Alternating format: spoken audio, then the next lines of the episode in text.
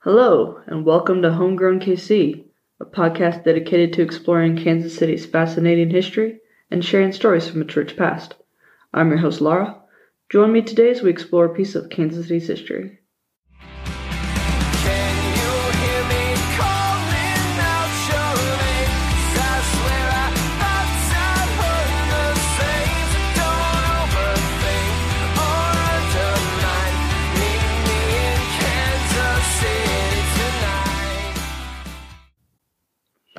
Before we begin, I have something very serious I want to share with you all vaccinations.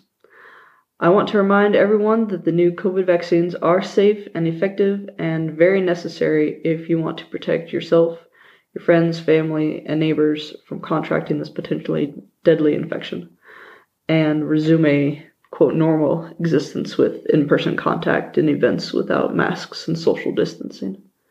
Right now, in America at least, it is available for doctors, nurses, those over 65, and those with underlying conditions.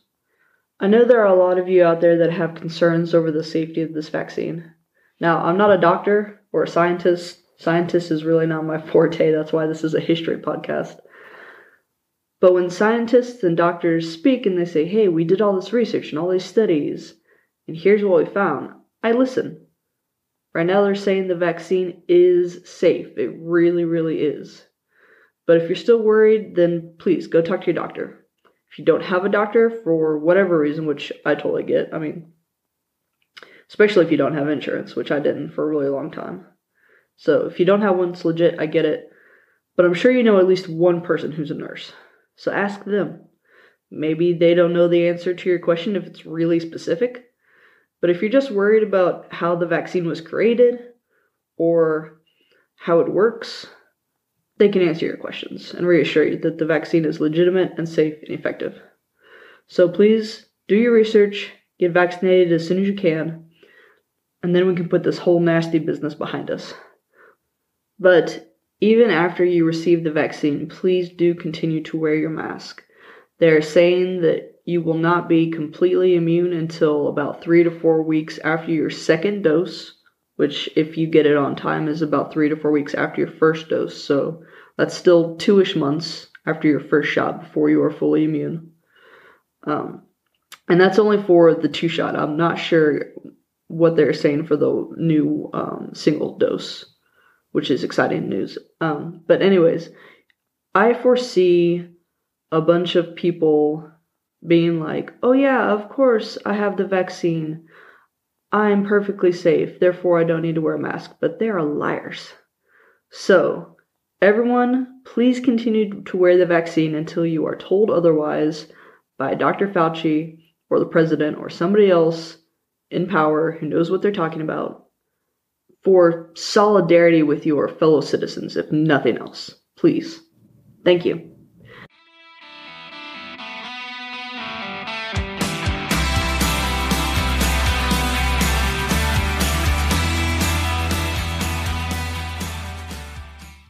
Anyway, I am so excited to dive back into some Kansas City history with y'all.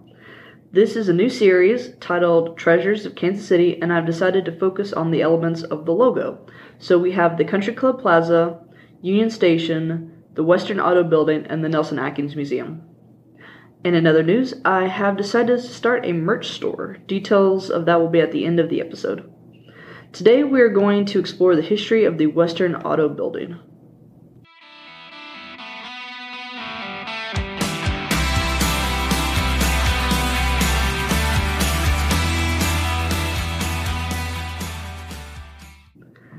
Everyone in Kansas City knows what the Western Auto sign looks like. It's a major feature of our skyline. It lights up every night. It's really pretty, and it's on a lot of our city merch, uh, merch like T-shirts and hats and magnet magnets, stuff like that. God, I can't speak today, can I? Sorry, but there's so much cool history with associated with this building. I on my um, initial research, I was like, okay, cool. I'm gonna have one big rabbit hole to dive into no, there are so many things related to this building, multiple connections to people and places across all America. It's so cool. Yeah, you had no idea what you were getting into when you decided to listen to this episode, but don't worry, it's all fascinating. You will enjoy it. So let's start with the architecture of the building and the man who designed it. It's located at 2014 Grand Avenue, if y'all want to stop by and see it up close. It sits on three acres of land with Grand Avenue to the west, 21st Street to the north, and then there's some railways um, to the east and south. But the tracks are curved, so it's um, it makes it sort of triangle shaped. A lot of the sources I looked at described it as a piece of pie. It's a uh, commercial style building, which was really popular in the 1900s um, and designed by architect Arthur Tufts. We'll dig into him in just a moment. So, a commercial style uh, is generally 5 to 16 stories tall. It's very utilita- utilitarian. There we go. Um, so, it's kind of plain and simple and cheap to build.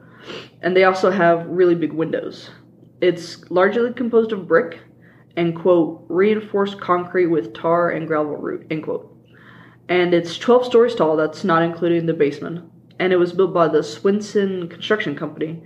Uh, they began in 1914 and they finished in 1915. Longtime listeners will hopefully recognize the Swenson name. I believe I name dropped them in part three of the Pendergast saga. They are the same company that built the Jackson County Courthouse in 1933 as a part of Pendergast's 10 year plan. So if you listen to the Pendergast episode, and if not, please go do so. I'm very proud of that, that series.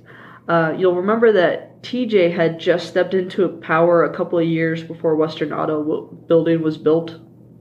Uh, he came into power in 1911. So he may not have had his hand in all of the pies yet, but he might have had his fingers in a few, and maybe this one. Don't know. Uh, anyway, back to the construction of the building. The entrance actually lets in on the third floor, which is a little bit different than usual, but that's because there are different elevations. Um, I mean, it's it's like on a hillside, right? So one side the street is higher than the back side, where the street's lower. Does that make sense? Quote: Considered fireproof, the original construction included a sprinkler system throughout the building and a fireproof stairway. End quote. There are two docks on the back side of the building where the trucks can load and unload shipments, or could back when it was um, not what it currently is, and I'll get to that way later. Um, and inside there are two passenger elevators and then two freight elevators. Um, I still haven't been inside of the building yet. That's on my to do list, hopefully someday in the future. Um, so I haven't seen the elevators. I'm pretty sure that they're still there though, uh, because otherwise I don't imagine that the building would be structurally sound. But um, you know, uh, they may not be in use right now in its uh, current form. Anyway, it cost a total of $425,000 to build in 1915. And if you want more details on the construction and the architecture, I'll put a link on the website which will give you more detail on that. So, Arthur Tuft. Now, I looked and I could not find a definitive link to the founder of the Tuft University. Um, maybe the last name was more common than I think, but I'm kind of leaning towards them being related somehow. Um, then again, the founder died in 1876, uh, which is like just a couple of years before he's born. So maybe they're not related, but uh, it could be um, cousins or something. Anyways, Arthur was born in Kirkwood, Georgia on June 29th, 1879, to John Frank Arthur Tuft and Anna Robinson Tuft. All right, so I'm calling him Tuft. There's actually an S at the end, but I feel like I'm about to stumble over it if I try to say Tufts. So we're just sticking with single. Please know that's just a personal choice because the words are not working so well today. I scoured the internet for biological, um, biographical information on Arthur, and what I found was really scant. Even though he seems like he was a really big deal for the time, I guess that just goes to show that you never know what records are going to survive and what won't. Now, one of my sources said that Arthur was from Baltimore, and maybe he studied in Baltimore or he worked there a lot at one time, but he was born in Georgia. He lived in Georgia with his family, and he died and was buried in Georgia, so I don't know where they got Baltimore from. He had at least two brothers Dr. Edgar Tuft, doctor of what? I don't know, and Robert Barry Tuft. His wife's name, um, this is Arthur, his wife's name was Jean Wilcox Tuft, and they had three sons Arthur Jr., Rutledge, and John. Jean was born in Macon, Georgia, to John W. Wilcox Sr. and Anna G. Wilcox. She had seven siblings Amelia, Louise, Arthur, Marie, John Jr., Louise, and Julia. Her father was, quote, a captain on General John Daring's staff in the Confederate Army during the Civil War. Jean's brothers, John Jr. and Louis, also grew up to have notable careers. John was a rear admiral in the United States Navy, serving in both World War I and in World War II. Louis was an engineer who worked on the construction of the Panama Canal, where he lost a leg in the explosion. End quote. Okay, so here is connection number one, and it leads directly into connections two and three. His house, which is still standing, the Tufts family called it Woodland, but today it's known as Uppergate House, and it sits in the middle of Emory University. Emory University, for those of you who don't know, is a very prestigious college in Atlanta. It is the second oldest private college in the state of Georgia, and they offer a wide range of liberal art bachelor degrees. They also have a huge healthcare system that, honestly, it sounds like it's even larger than KU Med. They have a law school and they have a theology school. Now, the theology school is how I was aware of Emory because I have a friend uh, from undergrad who went to Emory for his PhD in at the theology school. Anyways, uh, Arthur's connection to Emory goes even deeper than this, so here are connections two and three. Asa Candler, the founder of the Coca Cola Company and philanthropist, hired Arthur to design the original buildings for Emory University. And we'll come back to him in a moment. So originally, Emory was just a small college located in Oxford, Georgia. But Candler, who was a member of the board on the college, he wanted to expand it. So he gave them millions of dollars, but only if they would move the campus to this land that he owned called Druid Hills in Atlanta. And of course, they said, yes, you've given us this money, we'll give you whatever you want. So Candler sold uh, 25 acres of Druid Hills to his buddy Arthur. Arthur, sorry. I'm probably gonna end up doing that a, a few more times. Um, and he then hired Arthur. Um, try that again. He sold it to Arthur. Arthur hired another architect, Henry Hornbostel. I think I said that right. Um, to design his new house. So I don't know why he didn't design it himself, but maybe he was just too busy. So multiple sources um, also said that this land used to be a farm before Asa acquired it. I think realistically, it was probably a plantation, not just a regular farm. Uppergate is described as a quote three story Italianate mansion with pink stucco and a terracotta tile roofing, renowned for beautiful gardens and two opulent gates known as Upper Gate and Lower Gate. End quote. I like Italian style. This sounds like a nice house. The house was completed in 1916 or 1917, two different sources, two different dates. And Arthur lived there with his family until 1920 when he contracted the flu and then quickly became uh, pneumonia and he died very suddenly. It was all within like a week. He is buried in Westview Cemetery in Atlanta. Jean was pregnant at the time of his birth and gave gave birth to a girl shortly after her husband died. Uh, sadly, their daughter didn't live long either, and she died before she was two. In 1940, she moved out of Woodland, um, Uppergate, to a small house across the street. Emory University purchased the house from her, remodeled it a bit, and it became a dorm house until the 1960s. Um, it's still owned by the university, and its changed departmental hands been renovated several other times since the 1960s. Okay, a little bit more about the house, and then we'll get back on track. Upper Gate is supposedly haunted. The first supposed sighting occurred in 1971. The blog post I read, which I will link you to on the website, said there have been other sightings, um, or what's it called when you don't see the ghost but you hear them? So there, there's been like um, people reported hearing the voice of this woman but not seeing her. Um, the author of this blog implied that it may be the ghost of Arthur's mother, who died when he was a child.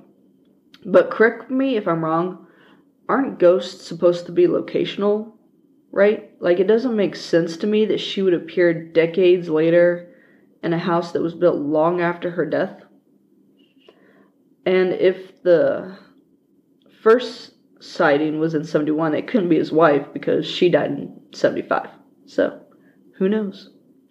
Uh, Jean is also buried in Westview, and Emory University has their personal papers and photographs in the Stuart Rose Manuscript Archives and Rare Book Library.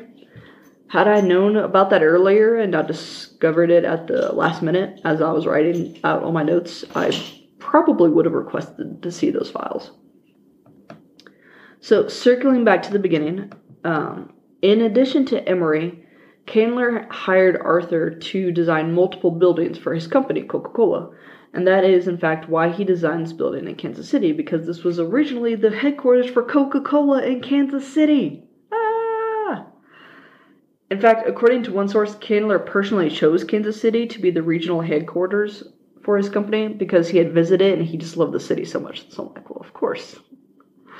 He designed, uh, Arthur designed several of the headquarters across America, including, quote, New York City, Dallas, Winnipeg, Chicago, Baltimore, and Atlanta, end quote. So, what do you want to hear about first? The history of Coca Cola or Asa Candler? Okay, option C it is. History of soda. Bazinga. But for reals. Uh, this is what I thought my original rabbit trail would be. I thought it would be the history of Coca Cola and soda. I had no idea that there was a connection to Emory. That was so cool to discover. And we're still not out of connections. There will be a few more. but how could I explain the history of Coke without first explaining the history of soda in general? The history of soda is fascinating. You should check out episode 206 of Sawbones, Medical Soda. So, Sawbones is this uh, comedic medical history podcast with oh frack i'm totally name blanking for a minute there. Um it's a husband and wife and i am seriously name blanking but the wife is the doctor and then her husband is a, a com- c- comic there you go it's a, he's a comedian that's the word i'm looking for he's a comedian and so she will talk about this the history of the subject and he'll make jokes and it's just really entertaining um, spoiler alert. Let's get back on track here. Spoiler alert. Soda was originally created um, to be a medicine, basically. It's not actually medicine. Please don't try to cure yourself by drinking a ton of soda. You'll probably make yourself worse. But uh, I found a few websites that um, gave a, a brief history of soda, which I will also link you to. Basically, here's how it goes carbonated water is invented in the late 1700s. Uh, it's only a little bit older than America, which sounds kind of on brand. It was called soda water in 1798, and then the first patent for a soda fountain was filed in 1819. Have you ever gone to a bar and you ask for a mixed drink and then they pull out that little squirter and add some soda water? Um, that's basically what the first soda fountain was. But they were added to pharmacies in 1840, and here's where the big connection occurs. So, pharmacists used to mix their own drugs. Have you ever seen It's a Wonderful Life? Uh, during that flashback of his childhood, it shows the old guy in the back room mixing medicine. That's how it was, right? And so when they added the soda counter, you could go in and just buy carbonated water or lemonade, or you could get like any kind of fruit syrup you wanted added to your carbonated water so that it wouldn't taste like salt because soda water by itself is nasty. How do people drink that? Anyways, um, the pharmacist would also mix their medicines in with the soda water because then the soda water would like help it taste better and kind of hide some of the other flavors. In 1886, here's where we're moving into Coca Cola specifically, okay? In 1886, Dr. John S. Pemberton invented Coca Cola in Atlanta. Ah, so many connections. Atlanta is very proud of their connection to, to Coke, as you can imagine. Um, they have a really superb, as a, a reportedly, I have not yet been, it's on my to do list, a superb Coca Cola museum. Vicksburg also has a really small Coca Cola museum, which I have been to. If I can ever find those pictures, I will uh, share them with y'all. It's super tiny. It's like a it's like a one room museum down in Vicksburg, but it was fun. So if you're ever down there, check it out. Anyways, um, let's talk about Dr. Pemberton. And yes, we're still on this rabbit trail and we're going to keep following it, so stop complaining. I really could have gone a, lot more detail than I have. Pemberton was a pharmacist. He created the Coca Cola syrup um, to be mixed with carbonated water from the cola nut in Africa. And he, he teamed up with, I'm assuming the guy's name is Jacob, because he owns a place called Jacob's Pharmacy. So he teams up with Jacob to sell the drink out of Jacob's Pharmacy. I don't know why Pemberton doesn't have his own, but I guess not everybody had to. Sorry, anyways. Um, also, Coke, Coca Cola. If you're wondering, did it really have cocaine in it? Lots of different people say lots of different things. The company's official answer is very hard no. I'm going to say yes. It was true. They had coke in it. And I'm going to point out once again that this is because soda was medicine, and when cocaine was first invented, nobody knew how dangerous it was, and they just loved it and they prescribed it for everything. Because they were not good doctors. Anyway, Jacob and Pemberton have a great product. Um, in 1888, just before he died, Pemberton, who had been selling off bits and pieces of his stock uh, in his company, sold his last remaining chunk of it to Asa, including the formula, uh, all for a little over $2,000. And then after he died, Candler bought up the rest of the stock from everybody else so that he owned all of it. My source said that he began removing the cocaine from the formula in 1905, um, but it might have contained small amounts as late as 1920. And then, under his leadership, Coca Cola quickly became the very most popular soda in the world. Let's talk about Asa. This is um, connection number three, possibly number four. I've lost count at this point. Asa Candler was born in Villa Rica, Georgia on December 30th, 1851. His father was Samuel Charles Candler, and his mother was Martha Burnett Beale Candler. Uh, he was the middle child of 11. There was Milton Anthony, Ezekiel Samuel, Noble Daniel, Julie Florence, Sarah Justina, William Beale, Elizabeth Francis, Samuel Charles, Warren Aiken, and John Slaughter. According to the Georgia Encyclopedia, his father was, quote, a prosperous per- merchant and planter, end quote. Now, they could have just said farmer, but they said planter. And as a historian, that tells me he was actually a plantation owner, which means they owned slaves. Asa's wife was Lucy Elizabeth Howard Candler. She was born in Cartersville, Georgia on September 28, 1859. They met in Atlanta, where Asa had moved as a young man and gotten a job at her father's drugstore. Apparently, he wanted to be a doctor when he was a kid, but they didn't have money to send him to college, so he decided to become a pharmacist instead. They had five children together Charles Howard Candler, Asa Griggs Candler, Lucy Beale Candler Lead, Walter Turner Candler, and William Candler. So, in addition to being a pharmacist, turns out Asa was a crack businessman. Just he knew how to run it.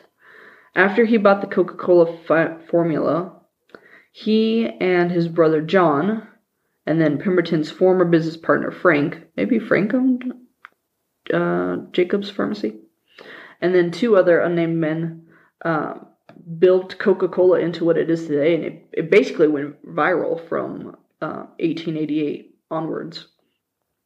In four years, the business grew tenfold, according to the Coca Cola Company website, and he sold his pharmaceutical business, uh, that would be Asa, sold his business, in order to focus on his soda business. I didn't see it stated anywhere, but I wonder if he inherited the pharmacy or bought the pharmacy from his father in law. Just out of curiosity there. He became a millionaire, uh, as you do when you have a company that's growing as quickly as that. And he invested in real estate and banking. That's how he came to own Druid Hills. He also created the Central Bank and Trust Co. in Atlanta um, for all of Coca Cola's banking needs. On the one hand, that seems really smart and uh, savvy, right? That I own the bank where my company banks. But on the other, it kind of seems like a huge conflict of interest and a little bit shady. His buddy Arthur, I kind of would like to know how these two men met. Didn't see that anywhere. Um, he designed the Candler Building in Atlanta for him, and it was the tallest building in Atlanta when it was completed in 1906. And then Asa also had several other philanthropic ventures that he was a part of. In 1916, he was elected mayor of Atlanta. According to the Georgia Encyclopedia, he had already handed over control of Coca Cola to his kids by then, but he still owned the bank, so really he kind of still owned Coca Cola, right? Um, but apparently he was really effective as a mayor and he helped straighten out the city's finances, so it's good, go him. And apparently, he was single handedly responsible for the military's decision to establish Camp Gordon in Atlanta after the U.S. joined World War One. Um, it was a training facility, and they only picked Atlanta because he promised to pay for the plumbing. His wife Lucy died in 1919, and in 22, he remarried May Little Reagan. Reagan? Reagan? R A G I N but they were super super unhappy. So in 23 just a year later he tried to divorce her but it it never went through or he changed his mind and they just stayed separated. He suffered a stroke in 26 and he remained ill until his death in 1929 all right you will all be happy to hear that we're leaving Atlanta and returning to Kansas City. We're going to resume discussion on the Western Auto Building for now. so it was first the Coca Cola building, and they even had a big sign on the roof that said Coca Cola. It stayed up there until 1928. There were spaces, office spaces within the building that Coca Cola wasn't using, so they rented those out to the H.R. Enos Real Estate in- Investment Company. In 1919, the Candler family, Asa's children, sold the company to Ernest Woodruff, who was another Atlanta businessman and banker. The KC headquarters stayed in the building until 1932, even though they sold the building in 1922. I guess the company just rented space for the next 10 years. Doesn't seem like a smart decision, but whatever. In 22, the Candler family had bought the building for themselves, and so then it was called the Candler Building. And they maintained ownership until 1947 when they sold it to. Guess. Take a wild guess, you'll never get it. Okay, you're brilliant and you guessed correctly. But yes, the Candler building, uh, Candler family sold the building to Emory. And in 1950, Emory sold the building to an investor from New York, Mr. Jerome Riker, and then he sold it to Western Auto within a year. So now it's 1951, and we finally have the Western Auto building. Whew! A lot of my sources refer to it as the Coca Cola building because that was its first name. I think Kansas Cityans of today know the building as the Western Auto Building because of the Western Auto sign, right? But I've been wondering throughout my research if there's anyone who knew it originally as the Coca Cola building or even as the Candler building. I think it would be kind of like Sandstone or Kemper Arena, right? That's not what their official names are anymore, but that's what they were known as for decades. It's what I knew them as a child and what I still call them. But I chose to call this the Western Auto Building because of the Western Auto sign. And that's what's on my logo, and that's what it's largely known as. This is the end of today's episode. Come back in a couple weeks to learn about the Western Auto Company and the history of the Western Auto Building since the 1950s. Before we sign off, let's talk sources. None of this came from a book. There are no books about the Western Auto Building. It all came from online sources, a lot of them. We have findagrave.com for biographical information, as always, um, kchistory.org and pendergastkc.org both have pages dedicated to the history of this building, of course. Uh, there's also the official Coca Cola website, and the website's dedicated to the history of soda, as I mentioned. The Emory University website has a few web pages dedicated to their founder, um, Asa, and to Uppergate House. And then there's that blog that I mentioned. It's called The Georgian Revival, and it's written by Revival Construction Co., which is a historical preservation renovation company based in Atlanta. I'll have links to some of these pages on my website.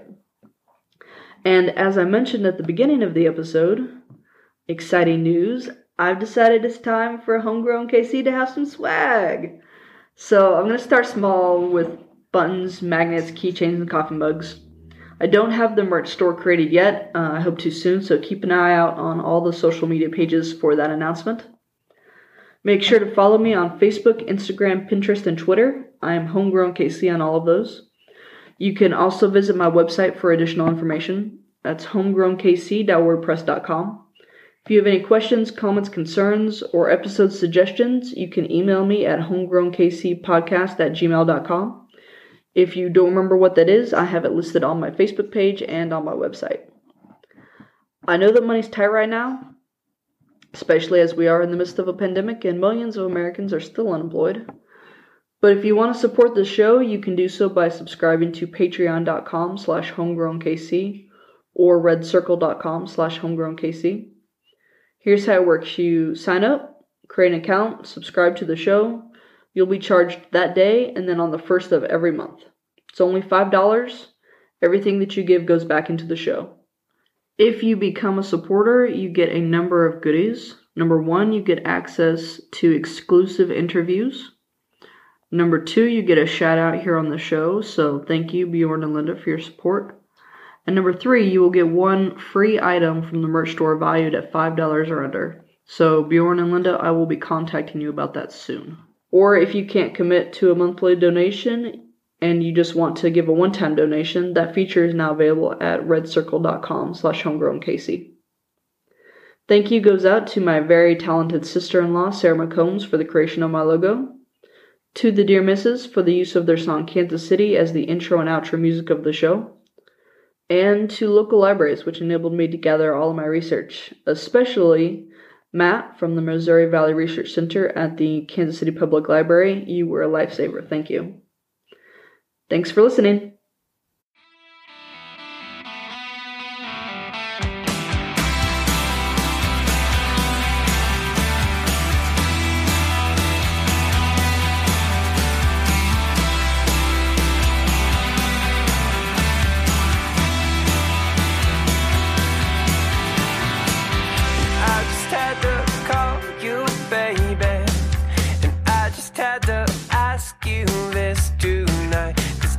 Seem to shake this feeling.